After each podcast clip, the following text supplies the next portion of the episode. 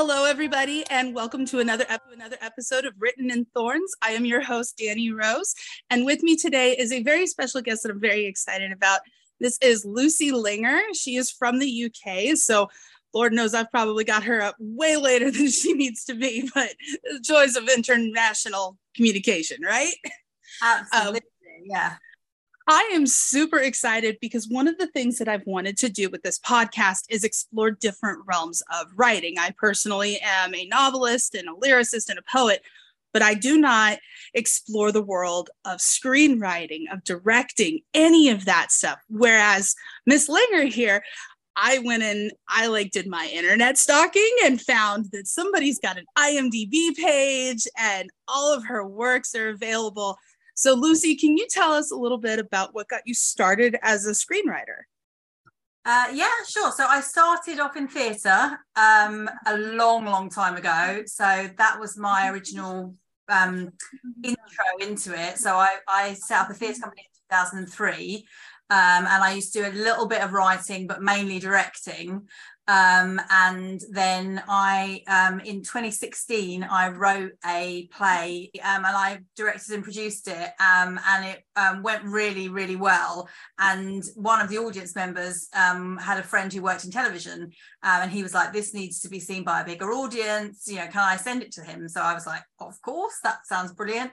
so the guy read it and he, it, it was very theatrical. and so he was like, You know, really, if I start sending it up the line to the executive producers, they're just not really going to get it because it's not written for TV. So being hugely naive, I was just like, oh, I'll just transpose that to screenplay. It'll be super easy. Um, and I say that was 2016, and I've now got such a diverse portfolio, and that screenplay is still the one that I'm trying to make work because it is so hard to go from from screen stage play to screenplay. They are they're just so far away from each other. And sometimes it's it's harder to like adapt something and make it fit like it's like a, a round peg in a square hole rather than just starting from scratch and building the, the pegs that you the, you know the way you need it. Um, so that one i'm still like but as i'm learning more as i write more um, i'm sort of understanding how how I think that's that story can be can be told for the screen. So I, will get there eventually. That's going to be my one. That's going to take me. You know, it's going to be the uh, the Queen's Gambit twelve years. That is going to take to that one. I think. That is awesome. I I absolutely love that. I'm always interested in things like that. Like I've I've been on theater stages a little bit. Um, I've done a, a few like small productions, but I've never done anything big and the idea of taking something from what starts as theater and trying to do that on film like you would think it would be an easier process because like film you can get all your different angles and everything whereas stage is like one and done and you're good. And it, the idea that that's so much harder is fascinating to me. Yeah, I mean, one of the things I always think of with them is like theatre is, is has always been a real audio um, kind of that's where it's come from. You know, people used to go and hear a play because you know they, they were big amphitheatres and you sometimes couldn't really even see what's going on, and it would be you know it's it's very um, representative visually, and it's all about the audio experience that you're having. Um, whereas with the cinema, it started out as like silent movies, so it's like the complete opposite, all about the visuals and the dialogue and all of that is is is much less and tv kind of sits somewhere in the middle um, and that um, varies a, a, bit as well depending on on what sort of style of tv you're doing.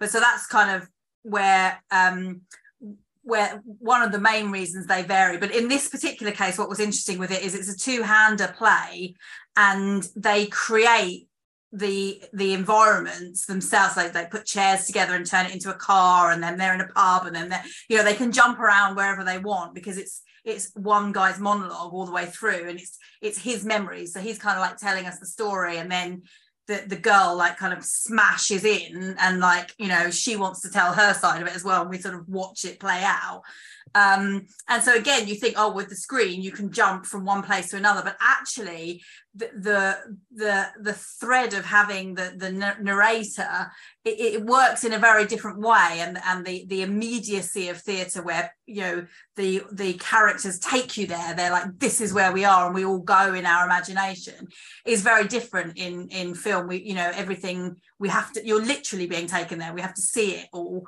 um rather it's much less about our imagination and much more about the visual experience we're having so it is it, it's surprisingly different so one of the big um, things that we always hear is, you know, when you're writing, when you're creating a story, is the concept of show don't tell. Mm-hmm. When it comes to writing something like a novel, it's using your good descriptors, it's having your characters interact with each other. When you're doing a screenplay, when you're when you're writing something for either stage or for film, how do you integrate in the writing element the like the visualizations so that when everybody's reading through it it makes sense? So i mean show don't tell is massive in in in screenplays and and when it's done well it's just absolutely magic. Like one of my favorite examples of it i, I don't know if you've seen three billboards outside Ebbing missouri with um, frances mcdormand and there's this absolutely stunning moment where she walks over to the to the window ledge and there's a cockroach laying on its back and she just gently flips it over with her pen and then the scene continues what a brilliant piece of show don't tell you know you mm. could spent hours telling me what sort of character she is, what sort of person she is, you know, and uh, but in that moment, and it's a beautiful setup for later on in the film. I don't know spoilers, but you know, later on in the film, her behavior, we know this is the person that doesn't want to see a cockroach suffer. That's how much compassion she has. So we know where this where this darkness has kind of taken her. So I feel like if you can find moments like that in a screenplay where you can just in a second we watch something and we go okay i know i've, I've got this character i've you know um, and so that's what what i always try and look for. Sometimes it might be a great line of dialogue it might be something like that but but certainly something really visual. Uh, and it's amazing how much we do infer from something. If we just watch someone do something we're like okay you're a horrible person because you just kicked that dog and we watched you do it. And then you go into the house and we see you being really lovely with someone. We know you know you've got your nice bit of dramatic irony going on. We know you're horrible. And we didn't have to be told you were horrible. We didn't have to have pages and pages and pages. We had in a second we're like okay we know this is not what it's meant to be.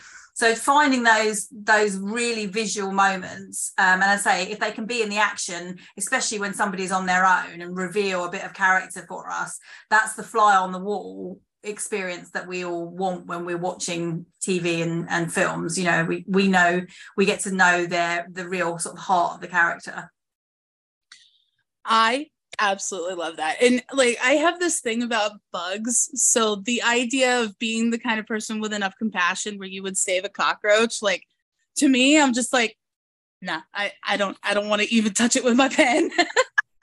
so I, I appreciate that part. So another element that I really wanted to kind of discuss with you is building characters with compassion. You know you you see those little things like that. What's one of the ways that you enjoy developing um, antagonists for those those main characters? Um i think and one of the ways that's interesting to find antagonists i think is i love to always when i write something i i I always do what I call like a character pass so that I'm writing it, making sure that I'm covering it from everybody's angle. Because the important thing to remember is that the antagonist is the protagonist for themselves. Like they have their own goals and their own um, reasons and motivations for what they're doing. Um, and so I, I always love it when, uh, uh, you know, obviously the antagonist is going to be in direct opposition to your protagonist. But if there can be some kind of element of reflection between the protagonist and the antagonist uh, you know mirror imaging and things like that. So i almost always start with the the protagonist and then look for what aspects of that character do i want to reflect and and how do i want to to block them. Um and so once that antagonist is kind of because that the antagonist has kind of grown out of that protagonist i then want to make sure i go over my whole story from the antagonist point of view like right if i was writing it from this character's point of view. And i write quite a lot of rom-com. Quite often in rom-com the two leads are like both protagonists and antagonists for each other. They're kind of like blocking each other. So that works really well to make sure that you've got you know that that friction and that tension that's kind of kind of build for the audience and make it like satisfying once they finally you know get past it. Um but yeah so that's kind of i mean i think probably down the road i might find that i have like a really great idea from an antagonist and then i i could probably reverse the process. Um but i think because what you don't well what for me i i don't want to like a random protagonist antagonist that just happened to be in you know, you know, someone that works for the oil company and, and a protester. Well, yeah, okay, but what's what's the connection? You know, that they're, mm-hmm. the, the the block the what blocks them is is only as interesting as what kind of bonds them and binds them as well. My we're having all the all the things going on now. I got excited to smash my desk and my camera like flipped up. So. Oh yeah, I feel you. Uh, and and that's an excellent aspect too because i find it so interesting and, and i'm so much more captivated into stories when there is that that common element behind the antagonist and protagonist. You know if it's something where it's literally just you know big corporation versus the little guy i'm just not as drawn to that. Whereas isn't it? That's that's yes. like um the specifics of of the stories and of the characters are what draw us in. So uh, you know, I read a lot of scripts as well because I script edit as well, uh, um, and um, I do a bit of mentoring. And one of the things I really find with with with particularly newer writers is it's like why this character, why why specifically? Like oh well this character would really hate it if their child died. Well that's true of any parent in the whole world. Mm-hmm. so you know, you've got you you you think you've got a story there but the hook in is kind of not specific enough for us to to really know why we're giving up an hour and a half in a film and and hours you know if you think about something like Breaking Bad or you know The Sopranos or anything like that you know Friends how long we spend with these characters in our living rooms like why you know it's those specifics I think that really hook us hook us in. I agree. Um another element that I, I wanted to discuss with you was kind of building that that climax or that apex of a storyline. Um, sometimes it's it's more of a slow build. Sometimes it's one of those things where it's like out of nowhere. Which direction do you feel is more effective? And what's your approach to building like that big pivotal moment in in your productions and your screenwriting? Um i think it's quite a sort of organic process for me. Like when you you sort of want to know where the story is going because you want to know what what experience do you want your audience to have? And then you kind of want to have your tent peg well this is my process i want to have my tent peg moments for where i want those you know how i'm going to carry the audience through that experience. Mm-hmm. and i know there's always a lot of debate about whether you just like write by the seat of your pants and see where you go kind of thing or whether you plan it. And when i first started i used to free flow write a lot um, and I, I came up with this analogy that it's kind of like hiking where it's mm-hmm. like great you just put your hiking boots on and you just go out the door and you just go out into nature and it's amazing. But actually you do end up like just wandering around in the woods for a really long time sometimes. You know where you're going and everyone says there's this amazing waterfall but you never find it because whereas actually you know if you spend a bit of time doing some research and and planning it like okay we'll have a lunch break here. This is how we'll get to the waterfall. This is where we get you know and you kind of plot it out. Um then you, can you still go out into the woods you still find stuff as you as you write but you sort of you at least know kind of where you're where you're going um and so that's kind of where i've I've got now. I I always sort of think of you know the midpoint as being my sort of lunch break stop, and then the climax bit is like you know that's the point of the hike. This is where we've this is what we've hiked out to. Um, and then if i'm you know i'm thinking i'm bringing the audience with me on on a hike that i know that they don't i want to make sure that they like this is this amazing little river where you can fill your water bottle up and this is such a great viewpoint. But really i'm guiding them along and then i'm like and here we are and they come out and it's the grand canyon or something you know oh my god. But like if i don't know the grand canyon is there then i'm just like oh yeah we'll just wander around the woods and like oh, oh, oh looking under a stone trying to find something you know? So that's why that I, I i'm a big analogy fan anyway. I love analogy but i really find that like know where you're taking your audience and why um and so that kind of and in fact not always in my writing do i 100% know where that where that is but i i, I mm-hmm. usually know what it feels like and you know what what the the experience i want the audience to have and right. then i get there i'm like okay no actually it's not going to be i thought it was going to be you know this reveal or i thought it was going to be this and actually now that's feeling a bit flat because of what's happened before it needs to be it needs to escalate more it needs to be go further um and but again that's that's all the that's that's the fun of it that even once you've planned it out i think people think if they plan it too much it's not going to be as sort of spontaneous. But you know once you're out there hiking anything can happen and it's good to have some kind of you know some sort of plan. I i find especially if you're working to deadlines which obviously a lot of the time we are now. Absolutely. And i i do agree because then that also gives you creates that necessity in your mind where you have to be open to the concept of rewrites. I know a lot of people they get very attached to their projects and they're like i don't want to do a rewrite. And it's like okay but your you know your your big climax it's not as satisfying as it could be because you've already found these amazing things along the way.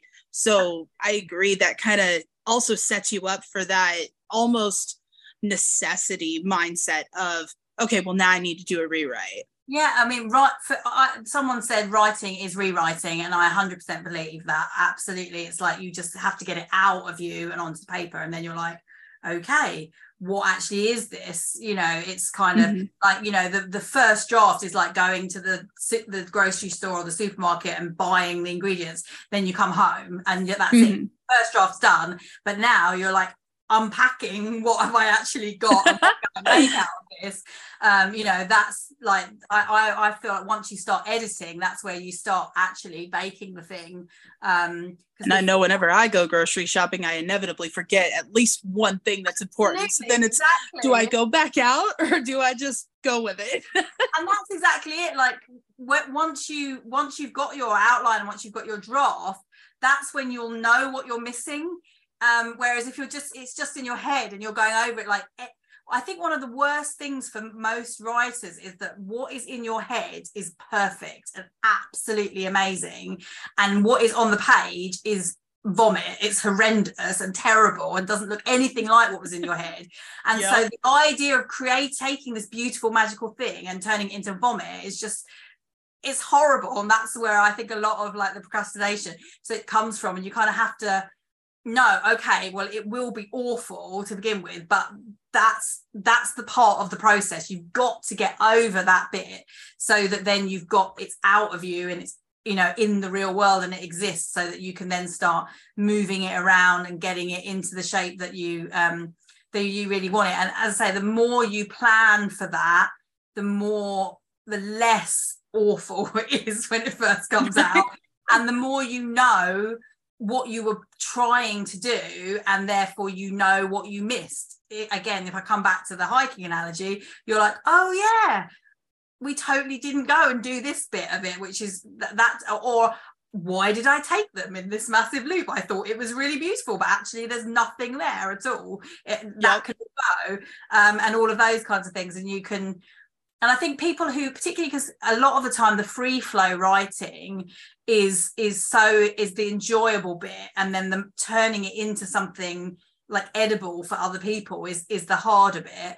Um, and i think that that i have i have various things that i do outside of the actual work in progress to allow, allow that. So like i love interviewing my characters is a great free flow exercise that you can do. So like you know the again in a rom-com male and female lead they're on oprah and oprah is asking them tell me how you met like tell me your story. Mm-hmm and again the balance again like let get your antagonist out. Like you've just been you know knocking that girl to the ground and you know now bring her out. Like tell me your side of the story. I love that for a free flow. That's put your hiking boots out on and just go see where you get to and just hear the story from other other ways and and, and allow yourself to free flow particularly if you're if you're stuck in a project and you're like you don't want to deal with the the the end product but you need to write. I i just find like going to something separate where i can just flow it out of me and and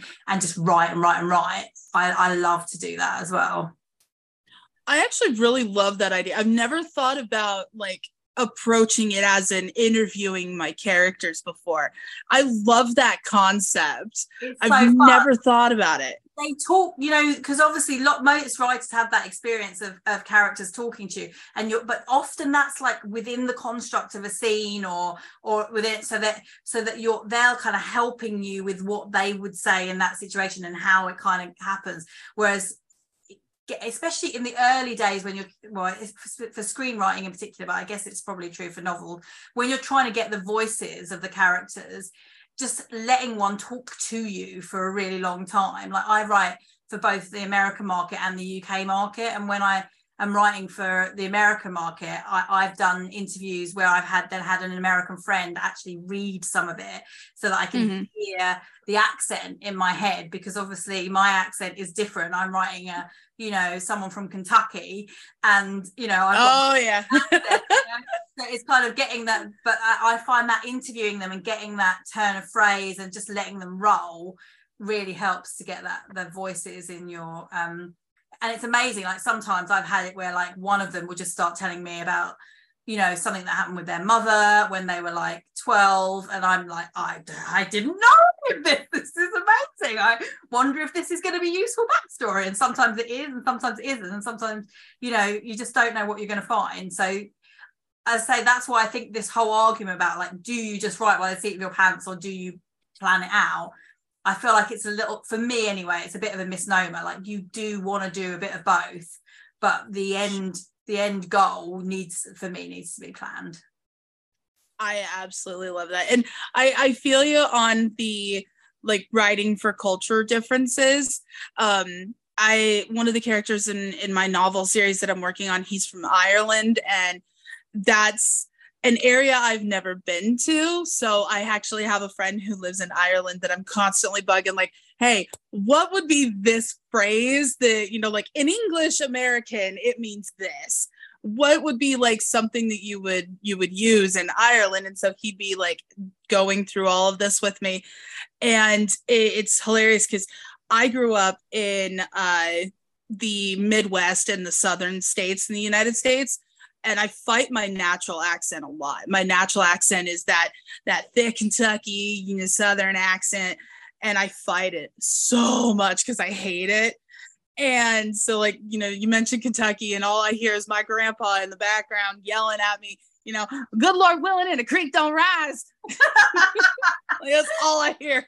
well, I co-write with a guy who's from Kentucky. We've got two scripts that are set in Kentucky, and um, it's been great fun. I've only ever been once for like three days. We went to the Kentucky Derby when my brother-in-law oh, was. nice. He was um, living and um, studying in Chicago, and we drove, did like a road trip down um, but yeah, it's been great because one of like one of the stories we have is an uh, is a UK um, girl who goes over to Kentucky, um, and so we we've got to had the opportunity to use the comedy that has come just from us working together, where I'll like say an expression, in particular expressions like you guys don't seem to have like the same kind of old fashioned expressions like they got left behind when you all left on the boat i think. And we oh, absolutely.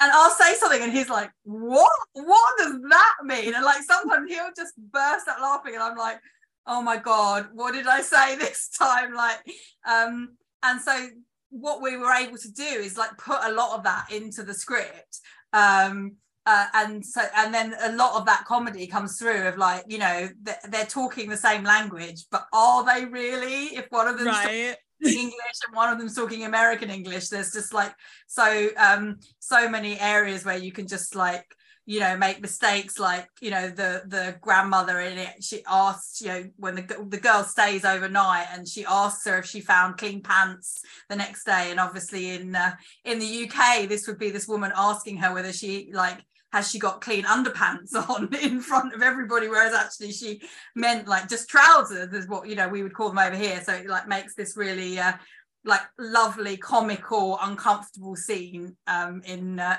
in at the breakfast table. I'm sorry my dog is chewing on a bottle and i'm trying to get it away from her. I don't know how but so i have a weimaraner for a pet and somehow, no matter what I do, every time I get on a phone call or I do an interview or something, she finds a hidden stash of plastic bottles. I don't know where they are. I have scoured my house multiple times. She inevitably finds one and feels the need to play fetch with said plastic bottle while I'm doing something. She knows every time. She knows it's going to get your attention. She's a clever, clever girl. She's a clever girl. Absolutely. I should have named her Blue. My kid wanted to name her Blue after uh, the dinosaur from Jurassic World. He's oh. obsessed with dinosaurs. And her name was already Bella. So, like, we didn't want to change it because she was oh, used to that name. Bella. Nice. both have a pet with the same name. oh, man. I love it. Uh, but so circling back around away from from the dog. So speaking of like humor and comedy there's there's always this idea and this mindset that i see a lot of you have to have the right timing for comedy. And it's it's always kind of subjective when you're writing like novels and whatnot because the comedy can be completely on how you interpret it and you read it. Whereas when you're watching somebody play it out it's it is what it is. So mm-hmm. how do you how do you approach writing good comedic timing? Yeah, it is tricky, um, and it's always really encouraging when people say they've laughed during your scripts, and when I've laughed reading other people's scripts, because actually it's much harder to make people laugh on the page in the scripts um that and so often when people say oh it was really funny actually what you mean is i was mildly amu- amused while i was reading it. So when you actually get something where you like properly laugh out loud like that is golden and it is really really hard to do it. I think you know it, it, it's often about how you construct the scene how well people know the characters. So if you've got I find often that the comedy grows throughout the script. Once the once the reader or once if I'm reading someone else's script once I've got those characters voices in my head um, then I can start you know you you you start to get their their kind of um, tone of phrase. And obviously it depends whether you're talking about like a great comic line which can sometimes just be an epic comeback. And it's like no matter how you read that that is going to be brilliant um, or whether it's a piece of action um, you know and that's what if you think about something like friends um, you know i always think david schwimmer is never really given as much credit for what an amazing clown he is. Like he is, is a full-on clown. Like some of his um, physicality like there's one bit in the bruce willis episode where he's like behind the door and the door closes. He just like concertina body down like under the bed. He's just amazing um, and there's lots of slapstick stuff um, so then obviously that you, you, know as long as it's written in a way that you can really visualize it. And i always think with everything with screenplays like especially if you've got people who are like used to writing novels or used to reading novels that start writing screenplays and and they want it to be a literary experience and they want to use more flowery language and and that and it's really difficult because within with a screenplay it's got to be more like a slip and slide you know i want to jump on page one and just hurtle all the way down um, that script. And and often if you're trying to construct and set up a piece of action and it's too wordy and you're and you're too specific in the blocking um, then what you find is as a reader you're like going okay so he's there and she's like okay yeah like you're trying to picture it whereas if you can if you can give it you know just in a in a in a one line just really kind of snappier um, that usually helps with the comedy as well. You get lost in having said, yeah, obviously the specifics of the world of the characters, but the mm-hmm. specifics mm-hmm. of blocking in um, in screenplays just they kill it dead. And, and and in a shooting script, you might need that because you might want you know you, it's being used in a different way. A shooting script is being used by the production to know where what props and what, what costumes and all of those kinds of things. Whereas in the spec in a spec script which is like when you're just writing speculatively and hoping that someone might want to buy it um, you're you're creating a, an experience for that reader that you want to be speedy. And it's always the other thing i always think is funny is there's always this kind of joke about people who love movies like at school like did you read the book? No no no i watched the movie. Like they don't want to read. Like the people that make movies do not want to read. They want to watch movies. But mm-hmm. in order for you to get them to watch your movie you have to make them read which they don't want to do. So right. and, think, and it's quite funny because often writers in particular we love to read. So we're writing this beautiful lovely like flowery words that in our novels would be wonderful and everybody's really getting dra- drawn into them. And then and somebody who you know an executive who's like literally reading this in the car going somewhere because they've got no time and they don't want to read. So it, i think that's one of the things that makes screenwriting like it's a it's a writing of economy. And it's kind of like i always think if you if you're a poet and you want to just write free flow poetry and then you decide you're going to write a sonnet mm-hmm. suddenly have this really specific structure and and r- rhythm and everything that you have to stick with and i think screenwriting for me that that's been one of the discoveries is that there are lots of freer forms of writing but screenplay writing has a really specific job and so you need to really adhere to um not i mean not adhere to the structure. Like i'm not i'm not a massive fan of all the kind of save the cat beats and this happens on this page this but in terms of it how it works organically and how the speed of it it has to just hurtle us along and be creating pictures in our minds all the time. I absolutely love that. And it's it's definitely something that as somebody who doesn't do screenwriting i've never really thought about it. Like it's it's always been a curiosity of mine like you know in this chapter in, in this specific book it, there's there's all these very beautiful words to describe something big descriptors.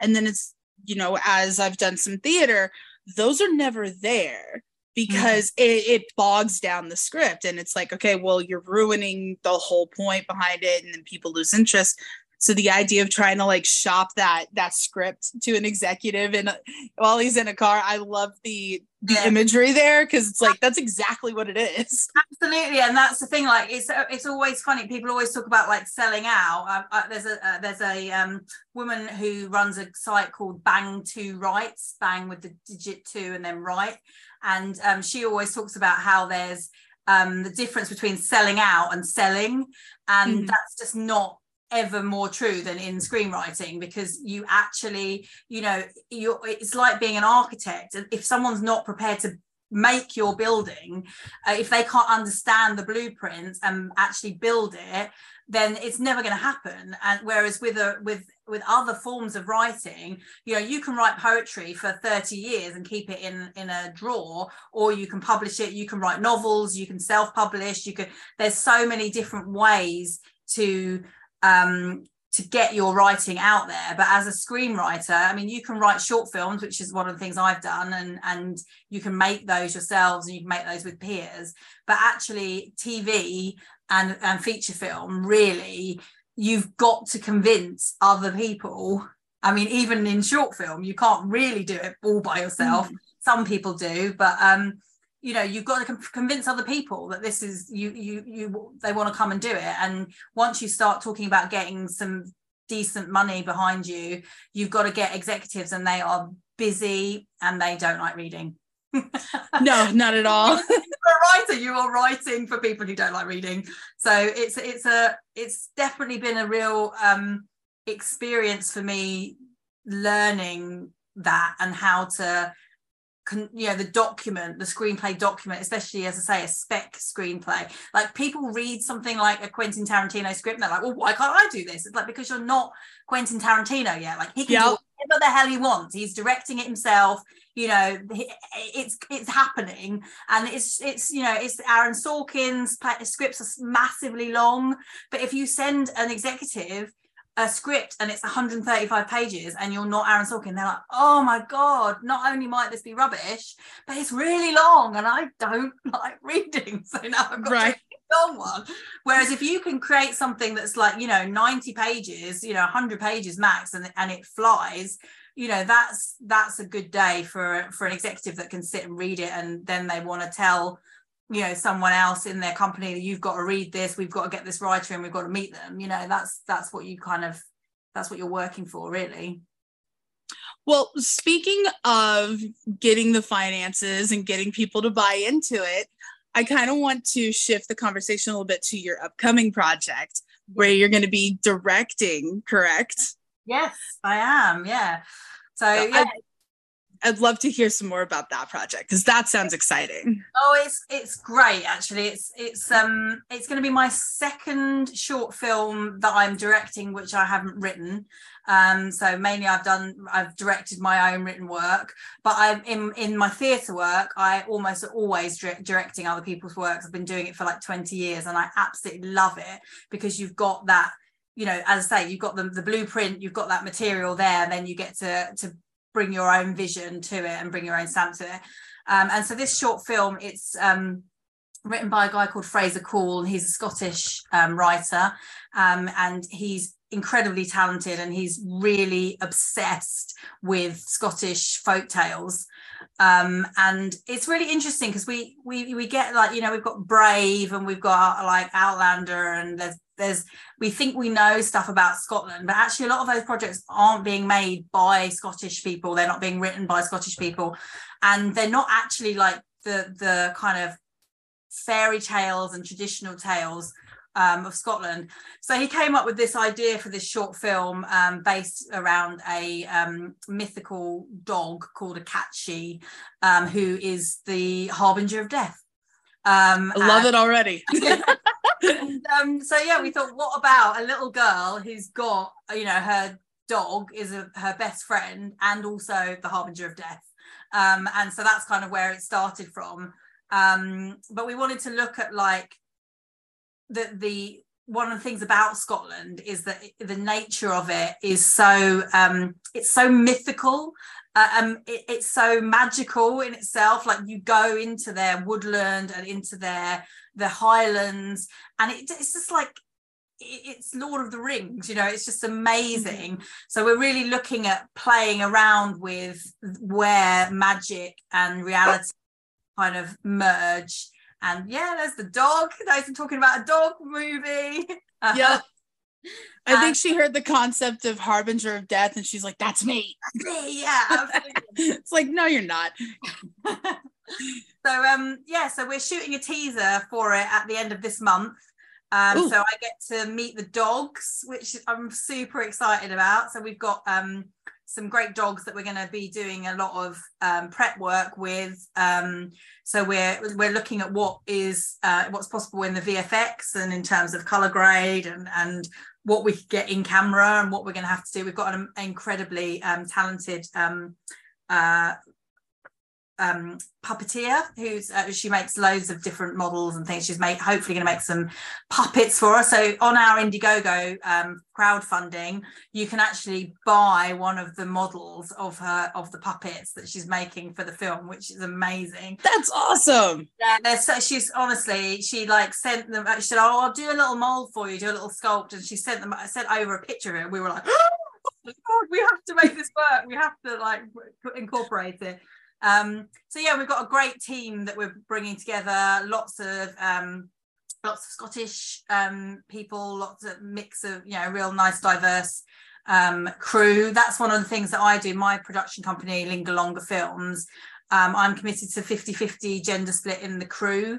Um, and we always include at least one woman in the camera department because that is one of those areas where women are just still so underrepresented. Um, I work with a really um, talented director of photography, female director of photography, and she also works for a camera company and she fixes the cameras uh, for like all the James Bond movies and stuff like that. And, you know, she rocks up on set and people are like, oh, you're looking for hair and makeup? She's like, no, I've come no. to camera because if I don't do that, nobody's doing anything because the camera's not working at the moment. Like, I love it. Yeah, now. So, um, and it's just such a shame that those kind of stereotypes are still there. She's, you know, absolutely uh, fantastic. Um, so yeah, we always have like a, uh, you know, I say either a female DP or a female AC. Um, and yeah, this has got a great, uh, a really nice diverse cast. Um, that's not, sorry, diverse crew. Um, and a young cast as well. We've got obviously a young girl, but the girl we've got for the teaser, this is her first ever on screen performance. Oh, wow that's amazing. She did a really fantastic Zoom audition with us because they're all up in Glasgow and mm. I'm uh, down um, in Surrey, in south south of London.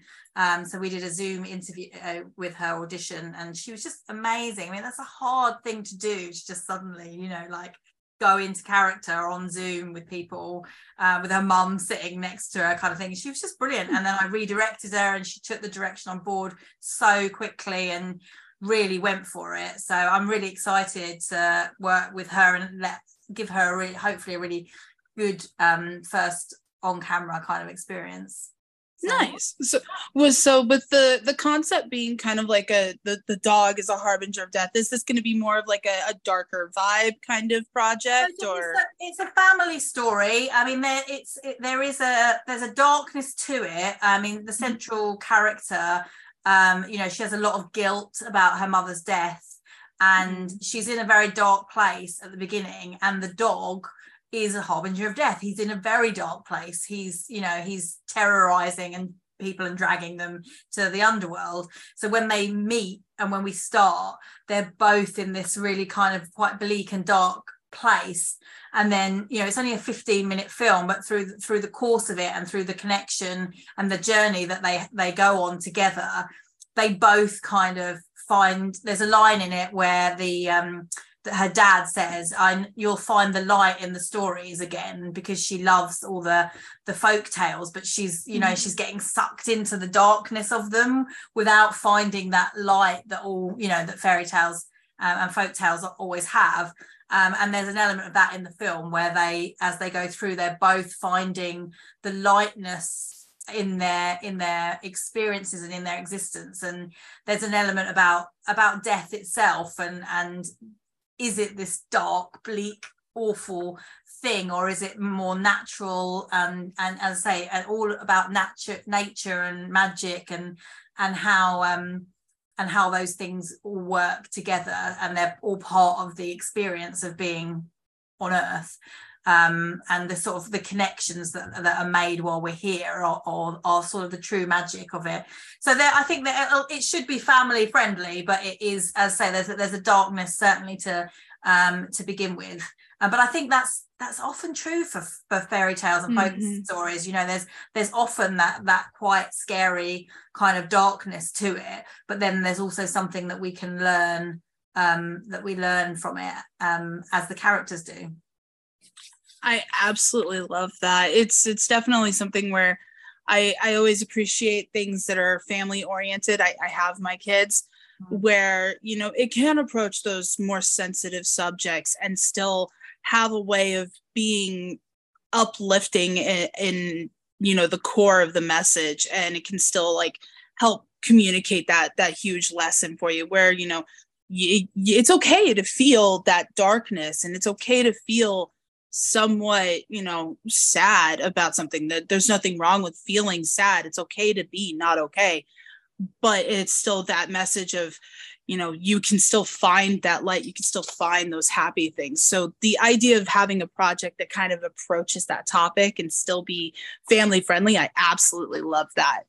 Yeah i think um, is great for finding the the comedy in it as well. And that's really one of um you know one of the things that always comes across in my work. It was funny actually when i first told my husband about the the story and we were having dinner and i was just telling him the whole story and he said well that sounds like you know kind of a lovely gentle comedy kind of with a bit of darkness in there that then draws the audience in and then just like sucker punches them at the end.